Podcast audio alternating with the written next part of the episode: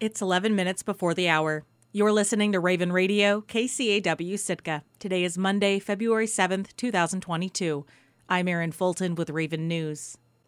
We start the news today with a clarification from last week. In a story that aired last Friday on Raven News concerning the theft of electricity by a Sitka businessman, we reported that the defendant, 59 year old Richard A. Forst, had pleaded guilty to one count of misdemeanor criminal mischief and to one count of felony theft, all of which is correct. However, the court's judgment against Forrest has been suspended until he serves two years probation and pays the ordered fines, at which time all charges will be dismissed. Otherwise, should Forrest fail to meet the conditions of his probation, the judgment will be entered and the felony conviction will stand. 32 new coronavirus cases were reported in Sitka between Wednesday and Thursday, according to data from the Alaska Department of Health and Social Services. The city's seven day case rate now stands at 120, down from 137 last week. Statewide, every municipality is in high COVID alert. Alaska reported 1,566 new cases Thursday and 160 current hospitalizations. Since the onset of the pandemic, Sitka has reported a total of 2,060 positive cases. The Sitka School District will have to wrestle down a $2 million deficit next year, and it's looking for the city's help. Starting the annual budget process in the hole is not unusual for the district. In fact, it's usually the case. But it always prompts hard conversations about how to make ends meet. The Sitka School Board and the Sitka Assembly met in special session on Thursday to take a look at school finances, which are the single largest expense of city government. Superintendent Frank Hauser outlined the problem. There are a couple items to keep in mind when considering the projected deficit. Uh, we're expecting enrollment to remain steady. Salaries and benefits uncertainties exist due to ongoing collective bargaining with two employee bargaining groups. We are expecting science curriculum expenses this year in light of the adoption of the new science standards. And again, of course, it is still very early in the budgeting process. Cuts will need to occur in conjunction with the use of fund balance. It's important to note that the fund balance alone cannot sustain a $2 million deficit between projected revenues and projected expenses. The fund balance is the district's savings account, which currently stands at over $3 million, but the board usually prefers to draw it down only as a last resort. Assemblymember Thor Christianson asked Hauser the $2 million question. Any thoughts on how you're going to make, I mean, I know it's early on, and how you're going to make up that $2 million? I've already had some conversations with my principals, uh, go through and look at ways of trying to identify um, cost savings. Uh, we are looking at, um, you know, determining if there's going to be any retirements, resignations, and trying to manage some of the, um, you know, reduction through managed attrition. Uh, and looking at ways to just kind of streamline. We do have some uh, um, ESSER is available still um, from the uh, CARES Act and the uh, COVID money that came through, and there is a possibility of utilizing some of that um, to help offset some costs. Enrollment in the district has continued a slow decline, but the anticipated drop next year is not enough to explain the deficit. In fact, the 40 intensive needs students served by the district help support district finances by bringing in roughly 13 times more funding per pupil than other students. Assemblymember Rebecca Himschoot, a longtime teacher in the district, asked Hauser about the impact of intensive needs students on the budget because those students often have a, a, human being attached to them, right? It's it's a huge personnel cost. So yes, it is. It is a huge personnel cost. You know, I, I hesitate to ask specifically if that's exact because it could depend specifically on the students and the needs for that student. Um, you know, it's about eighty thousand dollars when you look at the uh, each intensive needs student. City Administrator John Leach said it was likely to be this Assembly's approach to start by funding the district with the maximum allowable contribution, often called the cap. It would be just under $8 million next year, or 39% of the district's overall budget. Not all assemblies in the recent past have had the same approach.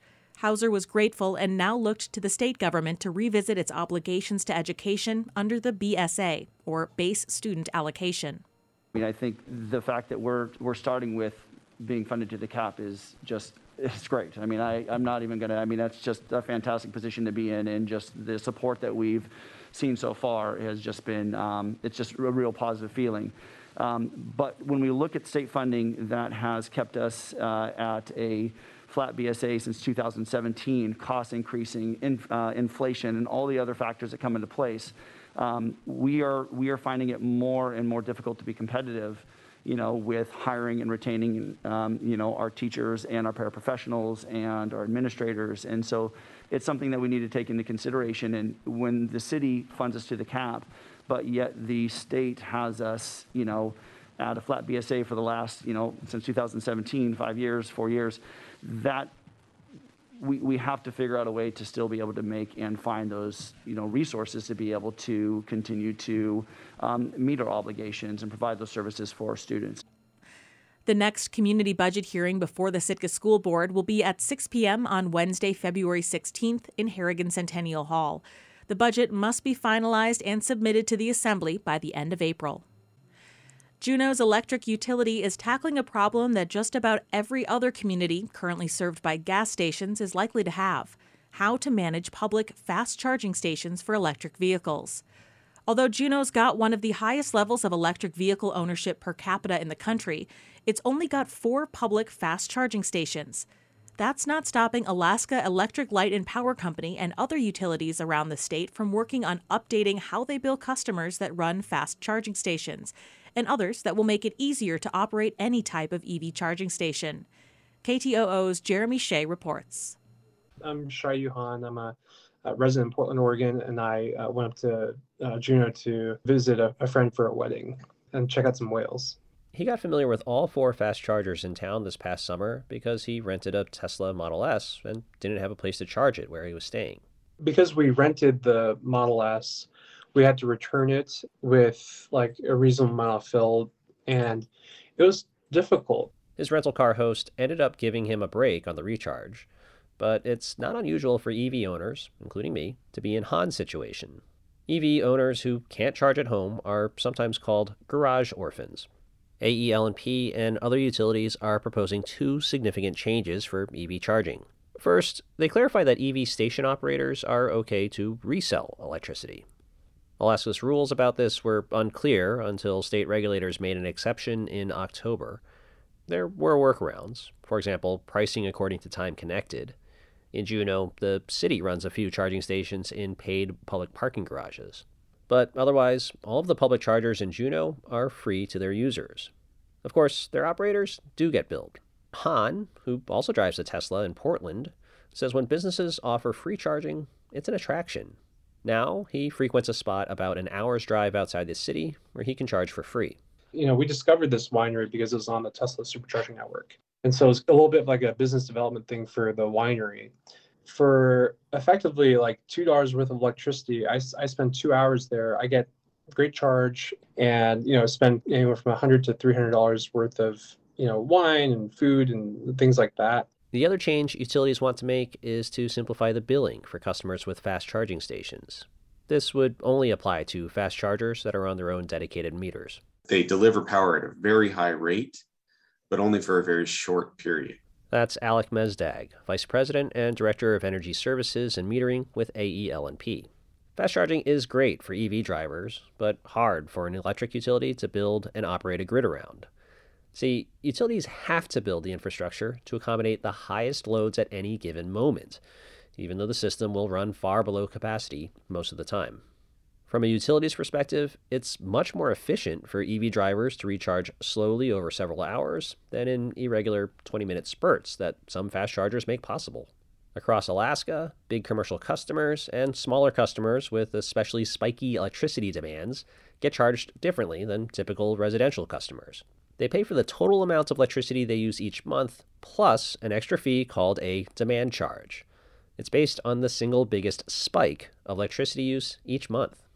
EV fast chargers are not steadily used. In fact, they're idle most of the time. When too few people plug in, that can lead to some bonkers bills under the current rate structure. Utilities and policymakers do want to make it easier for more people to switch to electric cars. Because overall, we recognize that electric vehicles are a good thing. They uh, they have benefits that they provide to the system overall, but we still have this issue of not wanting to inequitably recover costs from different users. It's a balancing act. As things are, it's really unappealing to set up fast chargers. If utilities lower rates for EV stations and overcorrect, then everyone could be paying for the people who use the charging stations. State regulators decided that utilities should have new fixed rates for EV fast charging stations and drop the fee that makes high idle time so problematic. It's up to each utility to propose their own rates, and it's up to the Regulatory Commission of Alaska to decide if they're fair. State lawyers can also weigh in on behalf of ratepayers. AEL&P's proposed rates vary seasonally. They also vary by the type of customer. On the low end, it would cost about $8 to charge up a Chevy Bolt in the summer. On the high end, say for Fred Meyer or a for profit charging network that tries to set up shop, it'd be about $15 in the winter. AEL&P and other I'm Erin Fulton, and this has been Raven News.